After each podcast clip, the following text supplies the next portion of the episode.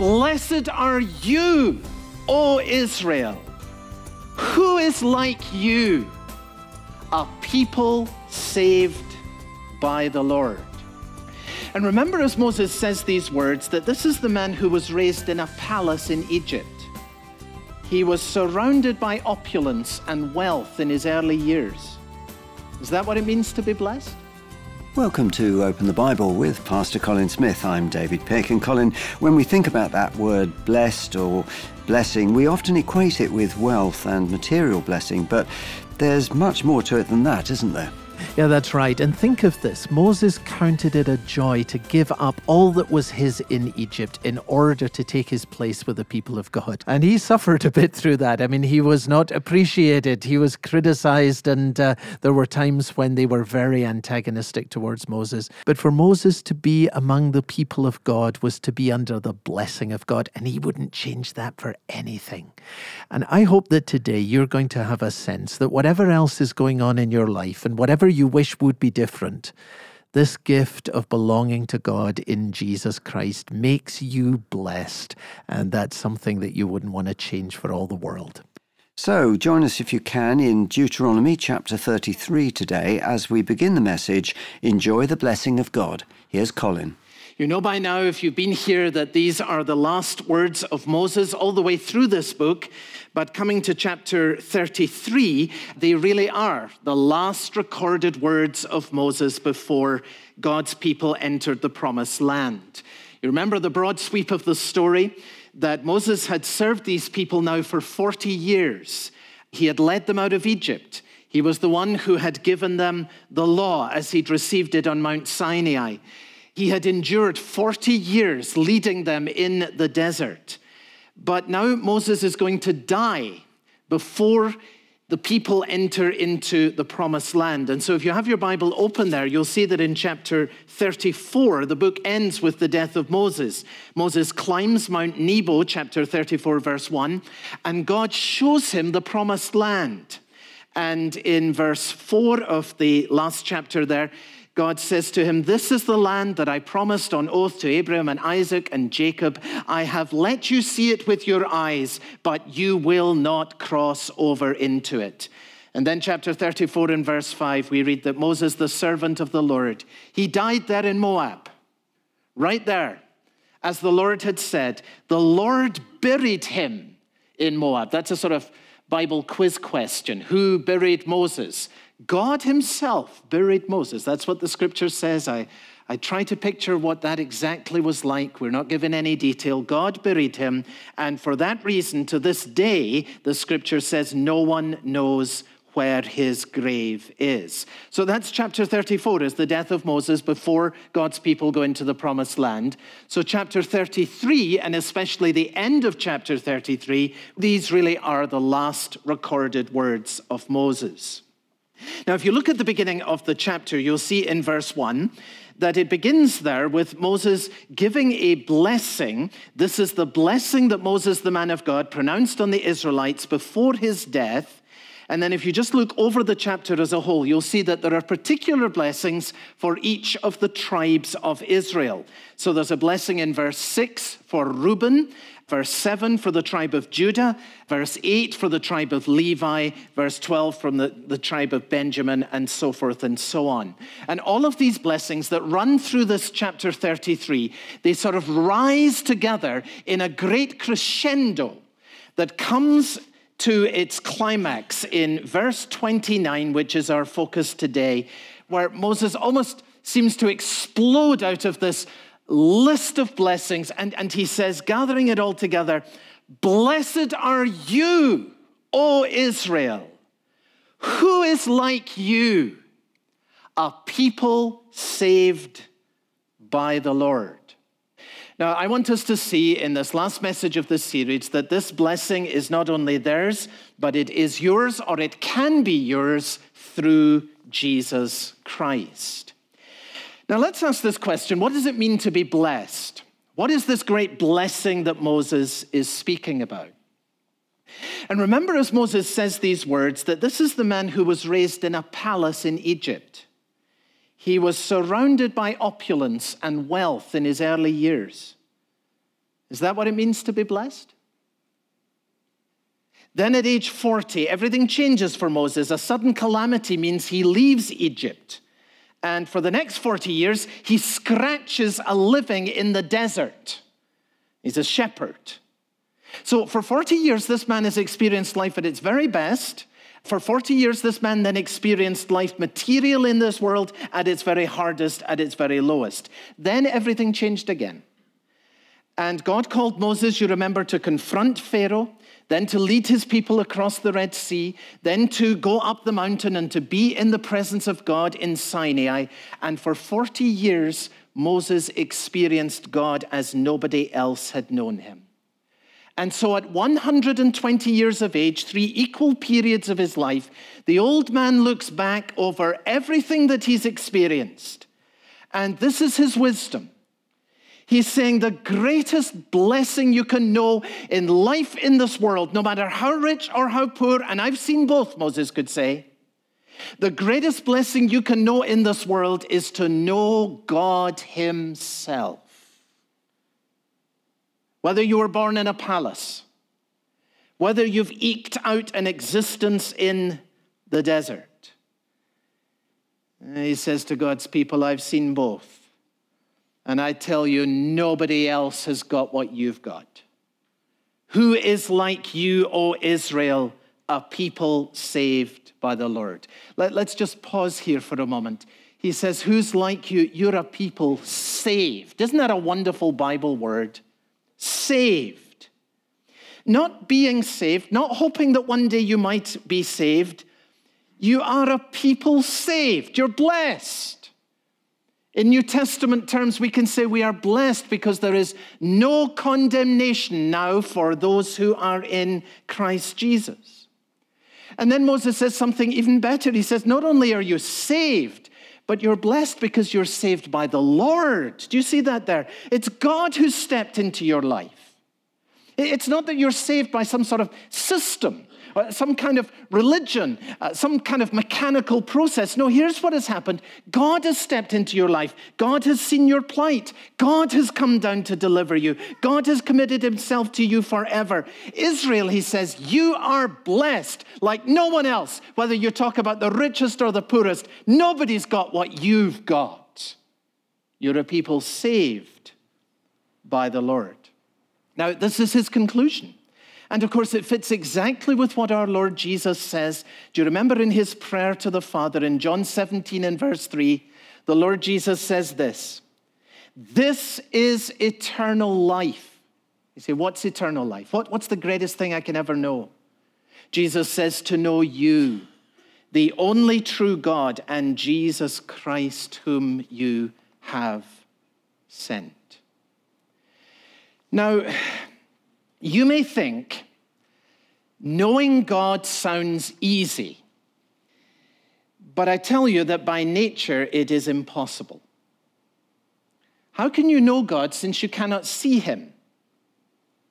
God is invisible. God does not speak in an audible voice. God is spirit. God is eternal. Everything about God is beyond the range of our five senses. So, knowing God would be absolutely, completely, and utterly impossible unless God had made himself known. And that is where Moses begins. If you look back in verse 1 of chapter 33, he's talking about the blessing that is Israel's, and here's where he begins. The Lord came down from Sinai. Verse 2 He came with myriads of holy ones. See, he's saying, understand this is the great blessing that is uniquely yours, O Israel. God came. This God that you could not otherwise have known, he came to you. Eh, the invisible God made himself known at Mount Sinai. He came down, and his glory, it was revealed right there on the mountain. This God who inhabits eternity. Here's what he did He broke into time and he spoke. And myriads of angels, notice that phrase in verse 2, they were there in attendance. The whole event was glorious when God came down. It was unlike anything that had ever happened before. Now, as Moses begins to explain this marvelous blessing in which these people have come to know the God who saves them. Here's something marvelous for us to grasp today that it's often neglected. That in order for God to make himself known to us, he speaks to us in language we can understand. Now, this is a marvelous truth. I want to take just a moment on it and you'll see why. Let me begin with trying to set this up for you this way. Years ago, I heard Professor Don Carson from Trinity University ask a fascinating question. He said, If you were challenged to explain to a group of Stone Age people what an electric light bulb is and how it works and what it does, how would you go about doing it? Now, you begin to think about that. You know, you're transported back in time and you've got to explain to people in a Stone Age culture, so they, they don't have metals, wires, or anything like that. And your, your challenge is to try and explain to them an electric bulb that lights your house or lights your room. How would you go about it? They've never seen a light bulb. They have never seen a piece of wiring or a cable. So, how would you explain this to them? Well, surely what you would do is something like this you would look around at their world and you would see they have no cables, but they do have vines, and vines have long, thin sort of trailers going there. And so you might say, well, you know, here in, in the world from which I come, there are, it's like vines that come along on poles and they come into your house. Well, if you think you can do better, you tell me later.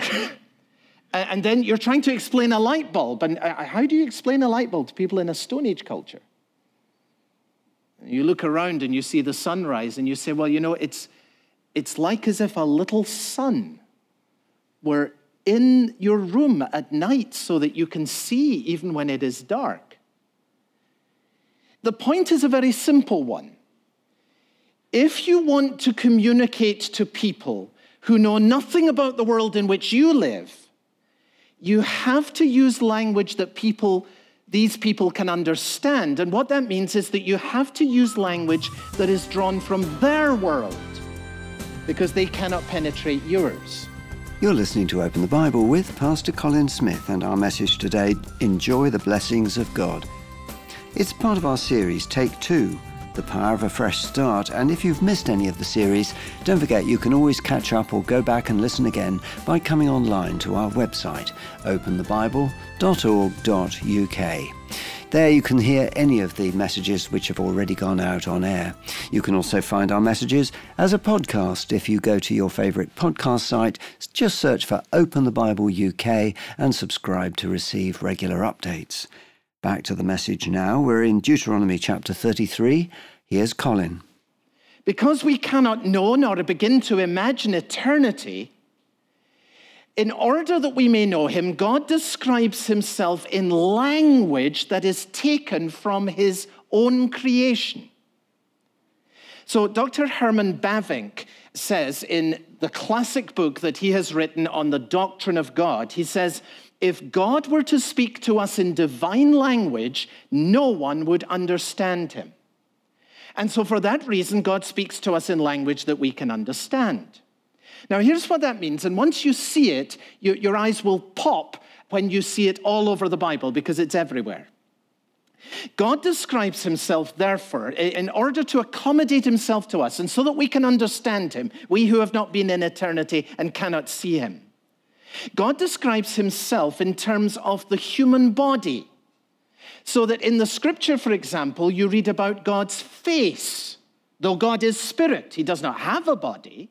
But how else are we to understand anything about the God who is spirit? So the Bible accommodates to us. God uses language from our creation so that we can understand. He speaks about his face, he speaks about his eyes, he speaks about his ear, he even speaks about his nostrils. You can check that out in Exodus 15 and verse 8.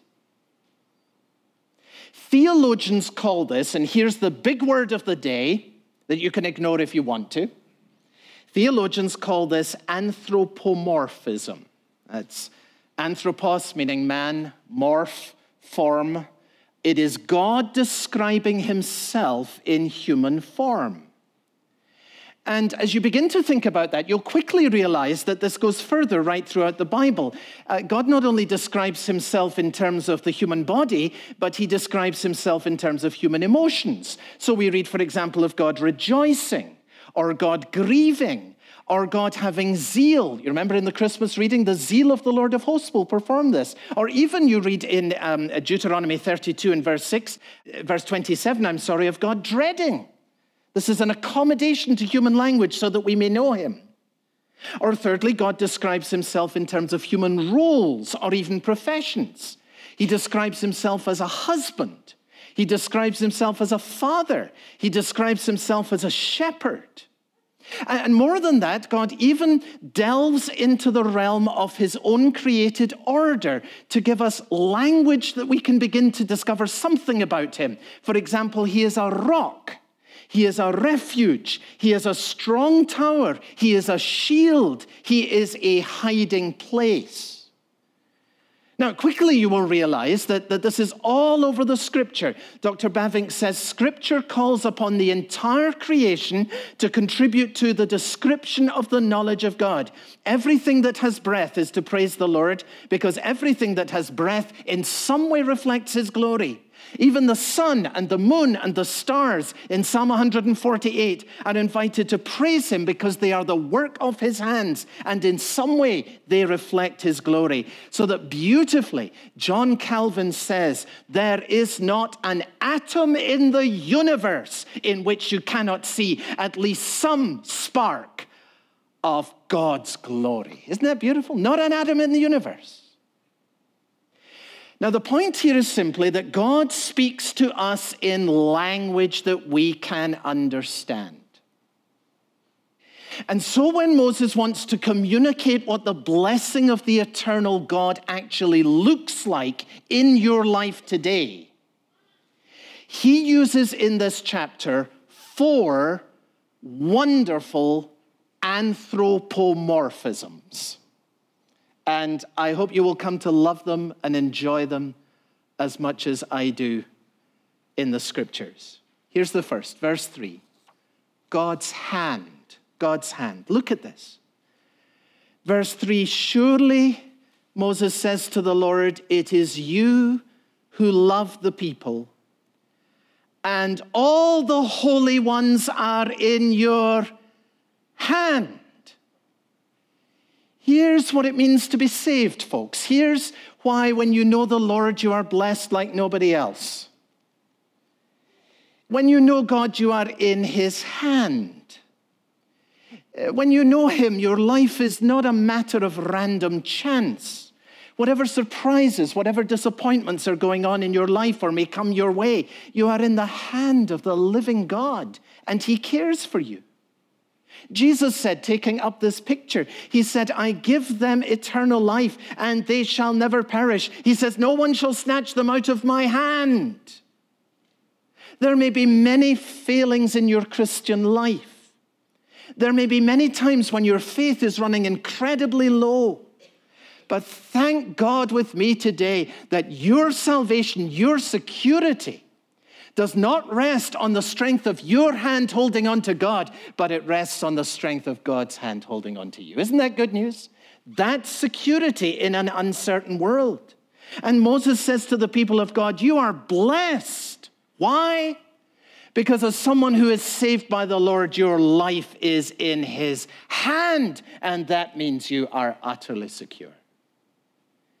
Then look on in verse 3 he speaks about God's feet. And here the references to wisdom at your feet. They all bow down and from you receive instruction, the law that Moses gave us. Now, you see the point here the people of God are coming to a great change. Moses has been with them all of their lives.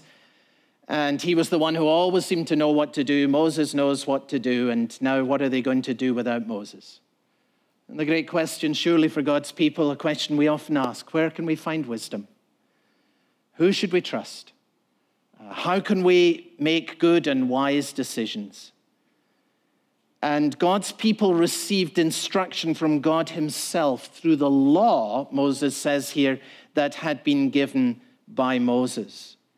Now, you see the point here. It's very wonderful. When you read the scriptures, you are sitting at the feet of God and you are listening to His voice. People all the time are asking this question, and many folks are in confusion about it. How do I hear the voice of God? How do I hear the voice of God? Here's how you hear the voice of God. See, Moses is saying he speaks, he, he gives direction. How? Through the law that he's given to Moses.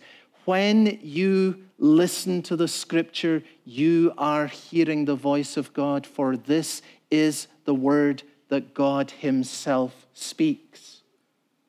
Think of that beautiful picture in the New Testament. Remember Mary? when Martha was busy in the kitchen. And what was Mary doing? She's sitting at the feet of Jesus. She's listening to the very words of God coming from the mouth of the Savior. Listen, when you have your Bible open, when you are reading the Word of God, you are sitting at the feet of God. At your feet, they all bow down, and from you, they receive instruction how the law that Moses gave us. It's beautiful, it's wonderful. You are not left without guidance. You have a shepherd. And here's how he speaks to you. When you read the scripture, you are sitting at the feet of the Lord and you are listening to his voice. Why we want the word of God to be central in our worship. So that with a Bible open, we can see what God says and build our lives upon it. Pastor Colin Smith there, helping us to understand what it means to be blessed here on Open the Bible. Our message today is Enjoy the Blessings of God, and it's part of our series, Take Two The Power of a Fresh Start. And if you've missed any of the series or if you'd like to go back and listen again, you can always do that by coming online to our website, openthebible.org.uk, and there you can hear any of the messages which have already gone out on air. You can also find our messages as a podcast. Go to your favourite podcast site, search for Open the Bible UK, and subscribe to receive regular updates. Whilst you're on our website, why don't you check out Open the Bible Daily? That's a series of short two to three minute reflections based on Pastor Colin Smith's teaching and read in the UK by Sue McLeish.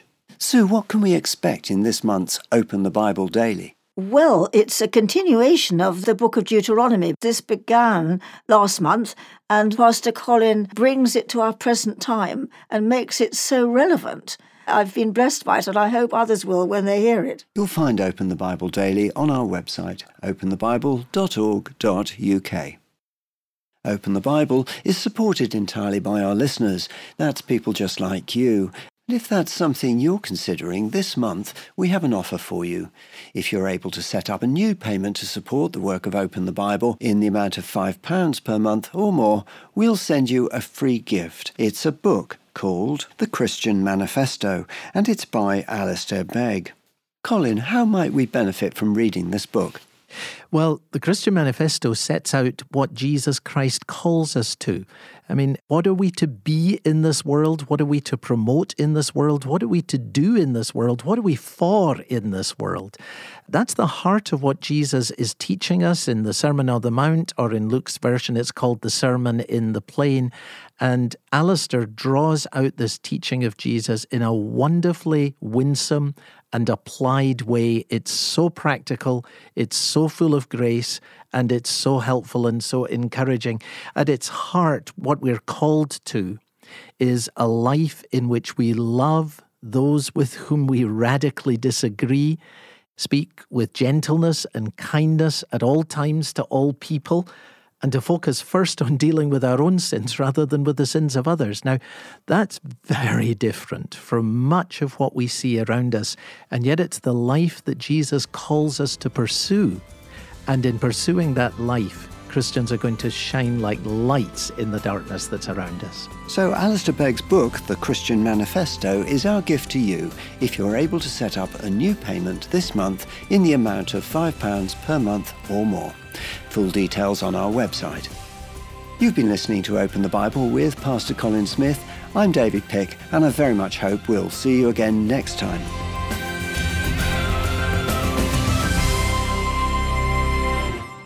If God spoke to us in a divine language, no one would be able to understand him. Find out how he does speak to us next time on Open the Bible.